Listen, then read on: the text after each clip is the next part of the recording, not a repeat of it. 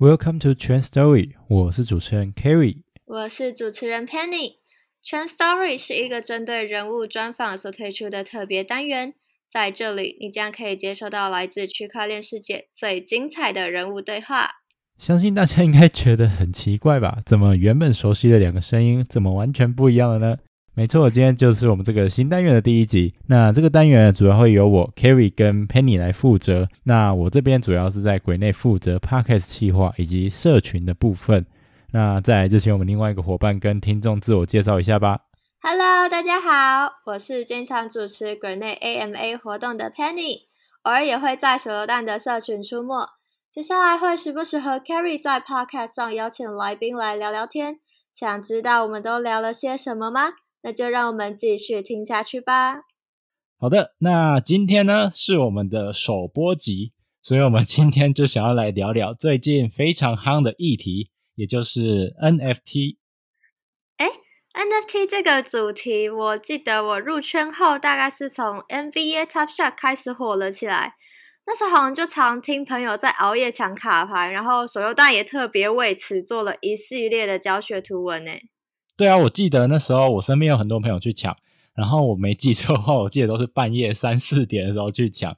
大家都说这个活动根本是作息破坏者，然后重点是破坏就算了，还根本抢不到。不过你说就是你对这个比较有印象，那可能你应该是比较晚进币圈吧？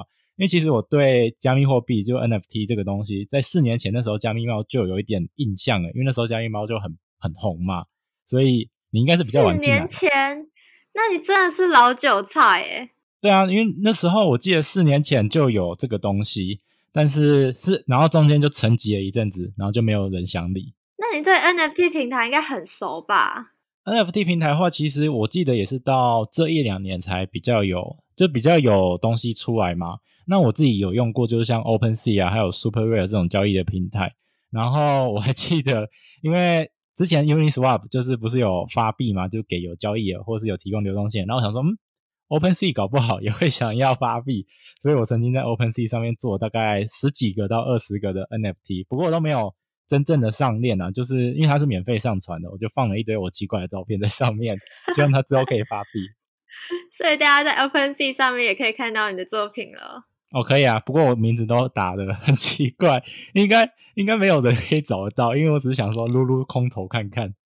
那你对这些平台这么熟的话，你一定知道台湾之光 Lutex 吧？哦，当然当然，我记得台湾应该有在关注 NFT 的人，至少都应该会有听过这个平台，因为毕竟就是我觉得台湾就是这家是最有名的。嗯，那么今天我们就很荣幸能够邀请到 Lutex 的美女 CEO 来到我们的首播集。Hello，嗨，大家好。那我们就先请 Justin 为听众朋友们简单做个自我介绍吧。各位听众朋友，大家好，我是 Justin，我是 Lutex 的共同创办人暨执行长。呃，刚刚前面有听到。呃，你们在讲那个，就是四年前加密猫就已经爆红了嘛？那它正确的时间是二零一七年的十一月底出来。那十二月的时候呢，其实我大概就知道了这个 Crypto Kitties。我跟一般币圈人比较不一样的是，我其实不是从币去了解区块链的。虽然那个时候很多人都一直在讲比特币，因为那时候的价钱非常的。高嘛，就是二零一七年年底的时候，但对啊，那时候已经是牛市顶了嘛。是，对，但是因为我自己是游戏业出身，所以那时候 Crypto Kitties。刚出来的时候我就关注到了，然后二零一八年我开始就是呃投入比较多的时间在研究，然后暑假的时候我就跟我的共同创办人 David 就成立了 Lutex 这间公司，然后我们就开始决定要做 NFT 的 marketplace，然后其实我们的时间大概也只比 OpenSea 晚半年，因为 OpenSea 应该我印象中是二零一七年十二月或是二零一八年的一月他们推出的，那我们是六月开始。成立，那呃前面的这段时间，就是从二零一八年大家开始知道 Lutex，一直到今年，我们其实前三年都比较专注在是服务企业用户来帮他们发行 NFT。那去年二零二零年的时候，我们跟一个独立的游戏团队有发行过呃这个虚拟公仔做三 D 的，然后甚至可以用 AR 呈现。那今年我们算是一个比较。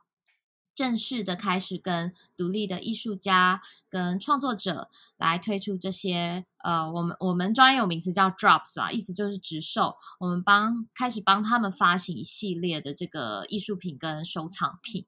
所以呃，今年开始应该大家会看到非常多 Lutez 的嗯广告呵呵，就是我们会有一期一期的这个直售的这些广告。有啊，有像前阵子那个熊也是算是你们出的嘛，就是有那个 BSC 上面那个算是我们跟美国的团队一起 cooperation 合作的专案。嗯嗯嗯，那时候其实我记得台湾社群非常火红，大家不是都在说要去上面买那个熊，而且越晚买到就是越越越贵嘛，然后大家就是在那边抢来抢去。对啊，因为那个时候就是有一个专案叫做 Hashmax，所以就突然出现很多的类似这样子的 NFT 专案。其实到现在都还很流行，只是大家的这个购买的机制都有稍微的改变啦。那因为 Hashmax 的那个专案，就是它是会有呃价格阶层制的，就是第一第一个阶层开始买一定是最便宜，后来会越来越贵。那甚至到最后一个阶层，可能你买一个东西要要十颗 ETH、一百颗 ETH 这样的设嗯计。那它的特色就是是用 AI 生成的嘛，然后一次会发行一万颗以上。哦，这么多，嗯对啊，Hashmax 有一万六千多个，那 Bear 的话是一万七千多个。那我观察最近的 NFT 专案大概都是控制在一万颗或一万个以下。嗯，就是希望不要那么多嘛。嗯，毕竟现在币市也没那么好，所以其实卖大家都卖的算蛮辛苦。那其实 Bear and Bear 的这个专案在那个时候算是蛮成功的，因为就连 Hashmas 他们也是花了好像十八个小时才做完他第一个阶层，但是 Bear and Bear 他应该是只花了几个小时，他就卖完了三千六百克，就是他第一个阶层。所以算是蛮嗯，不简单那时候前阵子是市场比较好吧。嗯，但是你要说币市比较好的时候，就真的会让 NFT 比较好嘛？我自己观察是不见得，因为当初 Bear and Bear 他在设计这个价价格定价的时候，那时候的我想想看，BNB 好像大概才三百块美金出头。就真的开卖的时候，它就开始一路飙涨。哦，不对，其实应该 一开始600没有没有没有，一开始是一百多，然后正式开卖变三百多，就已经涨三倍，后来又变六百多，所以反而有影响到它的销售。但是我我认为 NFT 的这种收藏品、艺术品，虽然说它不一定是跟着币价去做这个涨跌，因为我觉得会买这种东西的人不一定是完全为了投资的效应去买的，所以我不觉得有绝对的关系啦，但是有影响是也是会有的。嗯嗯嗯嗯，对了，刚刚有听 Justin 说，一开始是就是加密猫差不多那阵子开创办 Lutex 的嘛。嗯那其实现在就像刚刚提到的 l o t e x 上面有很多的艺术创作啊，那甚至是可能发行的结构模式都很完整了。但我呃好像有个印象是，原先 Lutex 设定为的目标是要做虚拟宝物的拍卖场嘛？嗯。对，那中间就是怎么会有这样的转变啊？嗯因为我刚刚前面有讲嘛，因为我是游戏业出身，所以一开始我们想做 NFT marketplace 是针对游戏虚拟宝物。那但是其实这三年来，真的也没有什么区块链游戏大红大紫，可能这这这一阵子是那个啦，X Infinity，对，这阵子很多电友。对对，但是其实我们还是一直很看好游戏领域啦。那虽然大概从去年的下半年开始，因为 NBA Top Shot，然后开始有更多的大品牌在做 NFT 的收藏品，然后大家第一个关注到的一定是呃 NFT 的收藏品跟艺术品，所以。对 NFT marketplace 来讲，因为我们本来就是比较中立的存在，我们从来都不会去要求说，哦，我只收什么领域的 NFT，所以你在我们上面其实可以找到各种东西，然后甚至我们也做过各种各种领域的应用，比如说。呃，大家可能会知道说，哎，圣人大道的这个电影明星的收藏卡牌是我们做的，但我们其实也做过潮牌球鞋的这个证明，这怎么说呢？证明书、证书，对，然后也做过金融证照的证书，也做过很高级的雪茄馆的会员卡，所以其实我们本来就不是只锁定，就是只做艺术品或是收藏品。那我为什么会特别讲艺术品跟收藏品去去分割这两个名词？是因为收藏品一般人的定义可能它是一个没有那么贵的艺术品啊，比如说像 cos 啊，或者是呃 bear brick 那个熊熊的公仔啊。这价位又不到艺术品这么高，可是它可能还是会有一些可以二手拍卖的涨价的空间。那甚至像球鞋，它也是一种收藏品，但你不会叫它艺术品。那我们现在上面除了艺术品跟收藏品外，也有一些是有实际用途的。像昨天我们才整个完售了一个是简少年。简少年是新创圈很红的一个算命师，那他最近跟如来神掌，就是这个港漫 crossover 的一个他的算命课程的 NFT，就是你买他这个如来神掌实事的这个 NFT 的话，你是可以找他去兑换一堂线上的课程，是面向学的，跟线下的实体课程。那因为现在疫情的关系嘛，所以等解封后是可以。再去上他实体的课程，然后以及再加送一本《如来神掌》第一集的漫画，所以其实卖的超级快的，我们也是有点有点惊讶，因为它价钱不是很便宜，折合台币大概要两万多，就是零点三两两万多，零点三 ETH 加一些 gas fee，有的没的，这样算下来可能是两万多。但是是一堂吗？呃，一堂线下，一堂线上，然后再加一本漫画。嗯，但是以它的价位来说，算是很正常，因为它一堂线下课程就是一万九千八，然后他每次只要一开课程，就是马上就爆满，因为就像我说，它很红嘛，然后大家是要要抢报名他的课程都抢不到，然后再加上因为结合如来神掌这个时时事的那个漫画，他文案又写的很有梗，所以他粉丝是很喜欢的。嗯嗯。所以，所以等于是跟现实面做一个结合。是啊，因为现在 NFT 大家最为人诟病的就是觉得，哎，这个艺术品或收藏品没有什么实际用途嘛。但是它这个 NFT 是真的可以去兑换一个兑换一个课程，所以大家会觉得这是有价值支撑的。那刚我听到 Justin 说，NFT 其实已经有很多各式各样的应用。然后在今天早上，现在是大概七月二十八的早上。呃，Stoner Cast 它也有发行，就是用 NFT 的形式进行资金众筹的影集。然后比较特别是以太坊的创办人 Vitalik 还有在里面配音。对，那以上是呃 NFT 现在各式各样的应用方式，到甚至是可能接下来会用各种的形态出现在大家生活中，在传播这些知识跟应用方式的时候，这四年没有什么嗯。方法或是就是工具，对于怎么去跟大家介绍什么是 NFT，然后该怎么去使用它。嗯，因为我们算投入，应该台湾就是我们投入最早嘛。那三年前我们开始去呃做教育市场的工作的时候，也是蛮辛苦的，因为一开始就只有我在写部落格，然后后来呃我们的文章会被一些媒体给。呃，刊载，比如说像 Inside 啊，像动趣啊，区块客这些都有刊载过我的文章。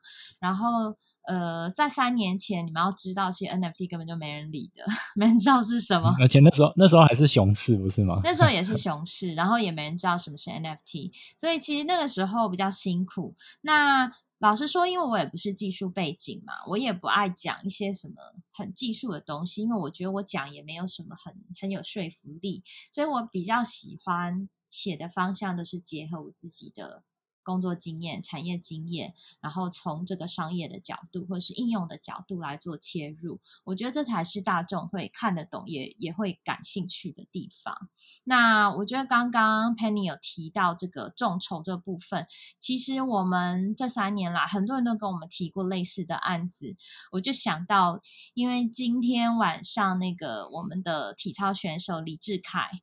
他 他要出赛嘛？六点十五分。那我不晓得你们有没有看过他的纪录片，就是《翻滚吧，男孩》。我想应该，如果是我们这一辈的，应该小时候那个老师都有放给我们看过吧？我自己是有看过。对对对，其实就是大家生长在台湾都会知道，就是台湾的运动员都很辛苦。那其实像这种纪录片的，呃，怎么说呢？就是你要筹拍这一部纪录片，会需要很多的资金。那如果说像这样的资金，或者甚至是一个体育员的养成，我们可以使用一种嗯众筹的方式来帮助他们，是不是很棒？我其实就会觉得很棒啊，然后还有，其实前阵子也有一个韩国的团队有找上我们，那他们是呃，他们也有在那个上一次的 Taipei Ethereum Meetup 有有出来演讲，他是十年前因为他去滑雪，然后造成他的腿。受伤，所以他后后来就只能坐轮椅。可是他只是想告诉大家说，我们跟一般人也没有两样。所以他想要做一个 generative art，就是我们现在常常看到那个什么，呃，像熊熊这样子的东西，他也要一次命个一万颗 NFT。然后它上面的人物都是 pixel art，就是这种点阵图的。然后只是每一个每一个小人上面都是坐在各式各样的轮椅上。他觉得这是一个开启一个跟我们我们一般人正常对话的一个机会。他只是想说，他们就是正常人，希望大家不要用异样眼光去看他。然后他们筹集到的这些资金，他也会捐献部分给身心障碍者的这种慈善团体。像是这种事情，我都会觉得蛮有趣的，因为我觉得现在大家对于 NFT 的。概念已经从单纯的收藏、投资，甚至到它应该要有实际的用途，甚至像这种慈善用途也是很好的用途。那我觉得我这三年来观察到最多的就是大众对于 NFT 这件事心态的转变，以及这个接受的程度。所以我其实还蛮开心的。嗯嗯，所以所以那时候一开始你觉得你在经营 NFT 市场的时候，那时候大众比较偏向什么样的一个角度啊？你说三年前吗？对啊，就是你那时候刚开始加密猫那时候刚开始的时候。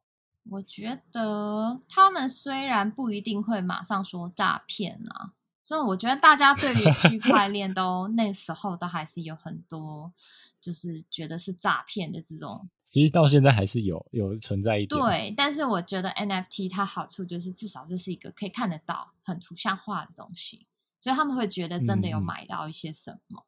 那在三年前那个时候哦，大家不一定会说它是诈骗，但是会觉得为什么我要买一张数位的图档？这是什么东西？而且还是一只很丑的，就是很奇怪的东西。对啊，然后又很容易 复制，就是到底我买到是什么？他们就会觉得很疑惑吧。嗯嗯嗯嗯嗯。那是到后来，你觉得现在呃，应该说现在的大众对于 NFT，你觉得它已经是比较偏向？就是已经有比较应用面，不再像以前那样就是纯收藏这样，对吧？对啊，所以我觉得这这这两个月以来，像 X Infinity 开始被炒作起来之后，就觉得逐渐有回到我三年前想要创业的那个初衷，就是哎，我们希望可以跟游戏产业更靠近。所以我也蛮开心的。那因为我们团队的 DNA 组成也是比较游戏取向，因为像我自己在游戏服务很多年，那我们的行销总监也是，他也至少有十五年的游戏产业的服务经验，甚至是开发游戏开发者。所以对我们来讲，我们不管是想要自己做游戏，或者是把它变成一个服务游戏厂商的 NFT 拍卖场，这都是我们会很感兴趣的。呃，领域。那我觉得外界对于我们的观察，其实像你们刚刚说，哎，觉得我们好像上面都是以艺术创作为主，但事实上，我觉得这好像是台湾的消费者对我们的认知。那其实我们在国外的用户是比较多的，你们可以去看一下我们的 Twitter。嗯，对，你你们就会发现，其实我们跟国外比较多 cooperation 都是跟游戏厂商，像。呃，怎么说呢？就是现在区块链游戏比较多，或者是 DeFi 项目都会搬去 Polygon 嘛。嗯，对对。那你就会发现有一些游戏的专案，其实都还蛮喜欢用我们的拍卖场，然后甚至有蛮多国外的粉丝都帮我们做了 YouTube。像前几天我才看到是一个巴西的粉丝，然后他就录了一段是整个是葡萄牙文的，我们就觉得超级有趣。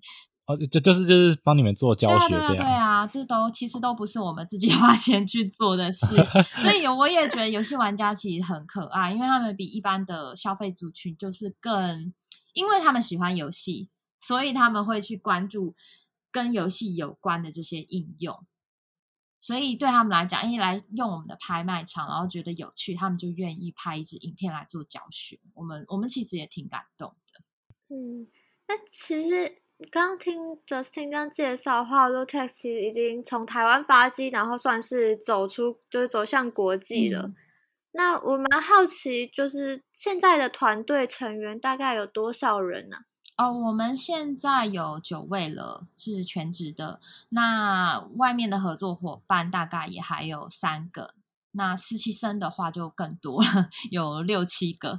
那我们哇，这么多！对，那因为我们团队组成是也比较比较国际化一点，我们不是全部都是台湾人，所以我们对于国际市场一直都是跃跃欲试，不会决定就是只锁在台湾。所以你们在台湾看到我们 PO 的一些直售的广告啊，内容都是比较台湾取向的，没有错。但其实我们还是有蛮多海外用户，然后他们反而是我们二级市场的这些主要的使用者。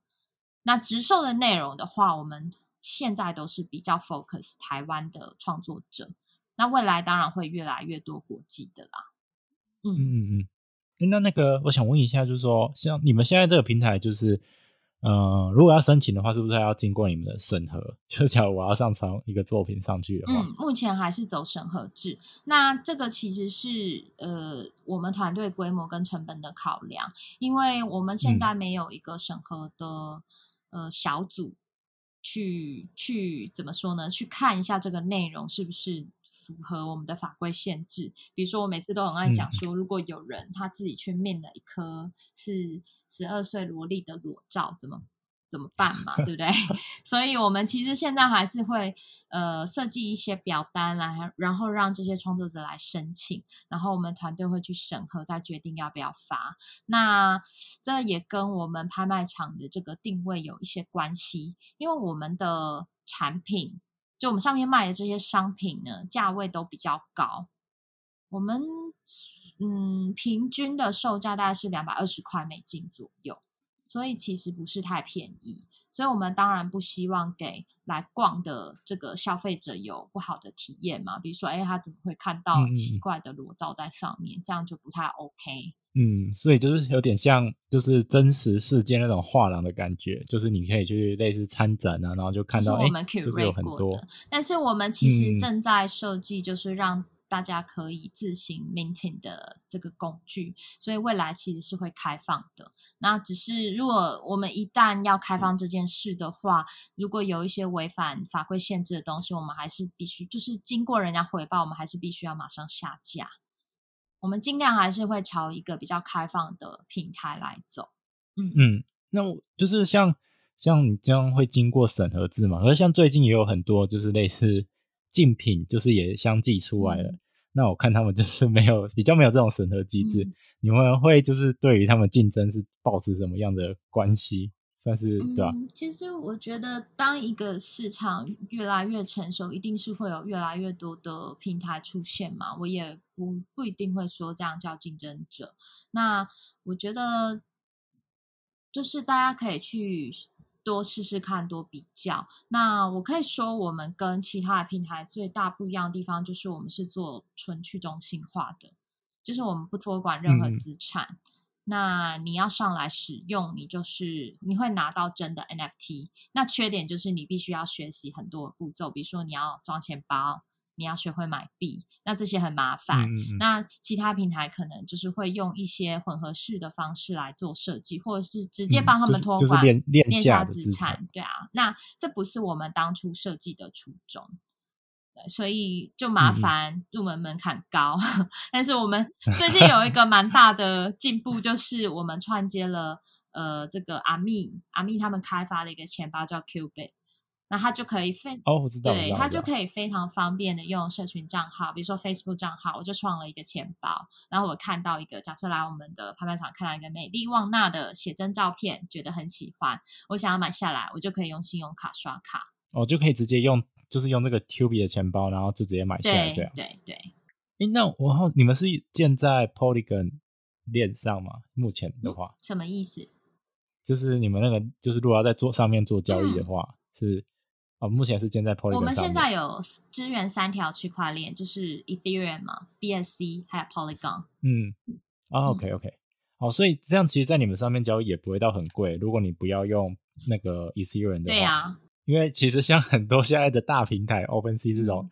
其实他们很多都还是就以自言为准，然后就 随便。我记得我之前有交易过一次吧，刚好是在三个月前，那时候以太坊好像三四千块的时候，我记得我买一个东西就花快一百 U，就是很贵。对啊，正常，因为 Ethereum 还是它的那个 gas fee 还是居高不下嘛。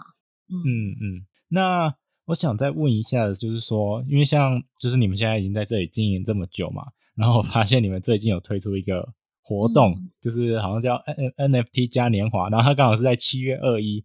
那我相信就是很多人应该知道这个含义。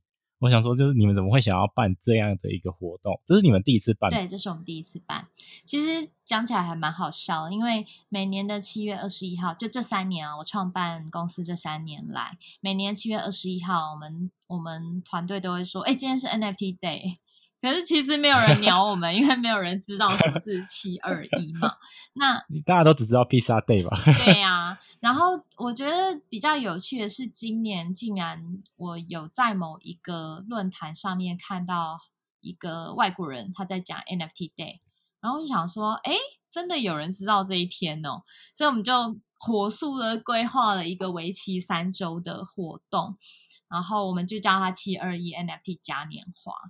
那每一周每一天，我们都有新的东西会上线，所以像我们会举办三周嘛。那第一周其实我有发了一个新闻稿，就是宣布说我们接下来有什么东西。那像这一周就是发简少年跟如来神掌的这个 NFT。那今天晚上这个吴伯昌跟王连成的数位艺术作品叫《宇宙的涟漪》的完整版。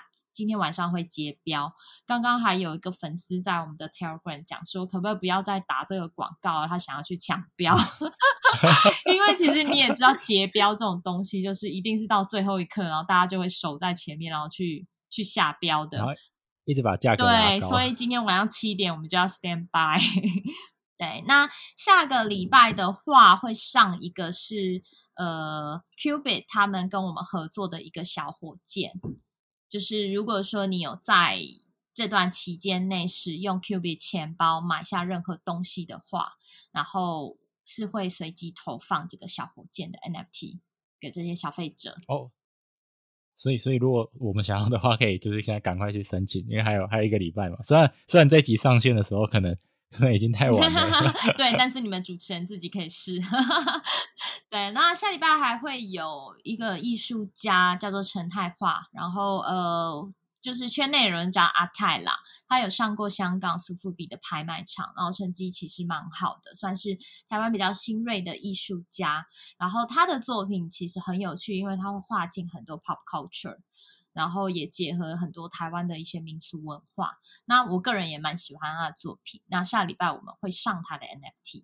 嗯嗯嗯。所以这个活动就是会持续三周左右。没错。是从七月二十一号那天开跑的。然后七月二十一，然后到大概哎，我看一下哦，七月二十一到八月四号那一周嘛。对。哦，是到那个周末，差不多到那个周末。差不多到那个周末。嗯。OK OK OK，所以。呃，如果我们上线的时候虽然已经快结束了，但是大家还是可以 上去，就是去参加一下，因为我们上线应该是就是八月那一周了。这就要请 Carrie 赶快把这一集 Podcast 剪一剪，和大家分享喽。对啊，然后大家就可以上去抢，抢不到不要怪我。对，就是我想问，就是像现在有七二一 NFT 嘉年华，然后可能未来还会有更多的活动或 campaign。我我比较好奇的是，就是经营 NFT 市场也这么久了，不管是和那么多的创作者交流或是合作，有没有哪一次或是哪一个活动让你有比较特别的印象？嗯，其实要说这类的小故事真的蛮多的，但是我觉得最近让我觉得印象最深刻的其实是跟港漫的合作。那呃，香港的这个发行商啊，他们当初找上我们的时候，其实是因为简少年他出了第一版这个《清明上河图》的呃算命 NFT，他就觉得哎，好好特别哦，怎么会有这种应用？然后他自己其实也有去 OpenSea 试着发行，然后甚至也有上币安的 Marketplace，但是都卖的不好。然后他们就想说找我们来合作看看。然后在跟他们聊的过程，我才知道说，呃，香港现在对于出版品的规范其实是会越来越严格。那像《古惑仔》啊，不晓得你们有没有看过《古惑仔》？有啊有啊，《古惑仔》就比较打打杀杀嘛，那可能会是政府越来越不喜欢的内容，就是缩缩紧管制。对对对，那但是他们并没有很明确的去说出来，他们他们严格禁止的规范会是什么。但是对于这些老的出版商来说，当然就会想说啊，现在因为出版业也不景气嘛，很少人在买纸本的东西了。那数位的东西又太容易盗版，所以 NFT 是一直他们很想要研究的一个一个领域。那没想到他刚好就看到《简少年》，然后来我们这边发行，然后很快的也就卖得很好。所以对他们来讲，他们是会想要长期经营。他们觉得，哎，除了可以解决这个文化存续的问题以外，那也可以解决他们这个数位盗版猖獗的问题。那这是让我觉得印象很深刻，然后也是觉得哎，真的有帮助到一些产业的事，我觉得蛮好的。我们团队做起来也很开心，因为觉得非常有意义。就不是可能就是之前可能就是纯粹炒作啊之类的，就真的是做一件有意义的事情，而且是帮助，而且是真的帮助他。就是帮助别人在完成。对啊，我像我我自己也是从小看古惑仔长大的嘛。然后当我去香港的时候，我就站在铜锣湾，都会想到说，哎，是陈浩南的地盘。所以如果说未来再也没有古惑仔这个漫画，就觉得香港的真的很对香港的庶民文化好像就少了一点东西。嗯嗯嗯嗯，其实香港对啊，最近庶民化真的是越来越淡，就是疏那什么示威。所以有有你们这样来做，其实真的是对他们来说，应该说对整个文化的呃传播也算是一件好事。对对对对，我们会觉得是文化存续啦。虽然我们不是真的去 create 这些内容，但是觉得能够帮上一点点忙，是觉得蛮有意义的。其实刚刚听，不管是 Justin 在分享 Lutex 的理念，或者是你们做的一些活动。蛮多都可以听到，是你们除了商业应用以外，真的想要借由推广 NFT，达到某一些就是价值或理念的实现。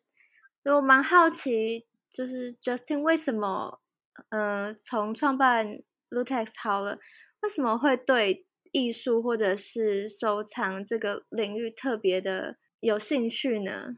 好，我之所以会对这两个领域特别有兴趣，是因为我个人就。很喜欢看展览嘛，很喜欢看艺术展，然后也很其实对游戏领域有很大的兴趣，因为我过去的工作经历比较长一段时间都是待在游戏公司。那我其实觉得，我们自从进入网络时代以后，呃，我们的不管是工作形态、生活形态都有很大的转变。我们活在虚拟世界时间是会越来越长的。那如果说未来就像电影《一级玩家》所描绘的那个样子，就是我们进到虚拟世界就有一个 avatar 的话，那我们在虚拟世界所产生的这些资产要怎么受到保障呢？首先，你的数位身份是需要被确立下来，然后你在里面所进行的一些经济活动，比如说你打败了某一个 boss，然后你掉的这些金币跟宝物是。透过 NFT 的方式来做表达，那金币可能是 ERC twenty 啦，就是虚拟货币。其实这真的很重要诶，因为我自己以前也是很爱打游戏的人，然后呃，我自己以前打游戏也是花了，我记得从小时候到大那个高中嘛，我至少花了三四万台币在游戏上。对对啊，可是后来好像就化为乌有。对啊，因为游戏可能就会倒了嘛，或者是你长大，你这些东西你也不会再去 care 了。可是。我觉得区块链它就提供了一个人类对于数位资产能够保存下来，或者是甚至做一个更高度流通的一个想象。那，嗯，我觉得我们正好就是处在这个数位时代，能够变得民主的一个关口。就是我们是不是能够透过像虚拟货币或者是呃 NFT 来让我们的数位资产就是更提升一个档次的感觉？那你觉得你之后的整个未来 NFT 的走向会偏向怎么样？不管是游戏或是艺术啊这些，我觉得 Metaverse 会越来越流行。现在你大概还只能看到几个大的平台，但是我觉得大家都还在处在一种各自为政的。呃，这个时间点啊，那我觉得未来一定是会更能够高度的去流通这些东西，然后风格也会越来越像，甚至它可能真的会变成一个统一的大入口，就像一级玩家里面那个 Oasis 是一样的。嗯，所以你就真的会很好去切换你的真实生活跟虚拟的生活。你一进到这个 Oasis，你就是你有自己的 Avatar，然后你你你在里面。做的这些经济活动，你赚来的钱，你赚来的虚拟宝物，都是可以很方便去流通它，然后甚至它还可以再转换成为你真实世界的资产。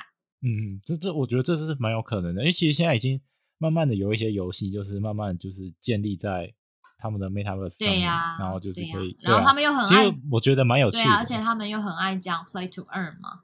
然后，其实我们我们公司的 slogan 叫做 “Make Virtual Assets Real”，就是把虚拟的资产变为真实。我们其实想讲的就是这样子的 story。嗯嗯嗯嗯，其实就是希望未来的世界可以让它跟现实做一个结合，而不是在是就是可能说你玩完然后就没了，就 所有东西都是游戏公司的，然后也就是好像也不是自己的这样。没错。嗯，那。我们也谢谢 Justin，就是今天跟我们分享这么多，就是你的心路历程。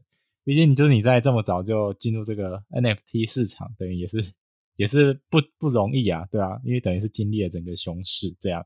嗯，那刚刚有听到 Justin 和我们分享 Lutex 最近举办的 NFT 七二一嘉年华活动，那这边和听众朋友们再次宣传一下，如果你对创作或者 NFT 收藏有兴趣的话。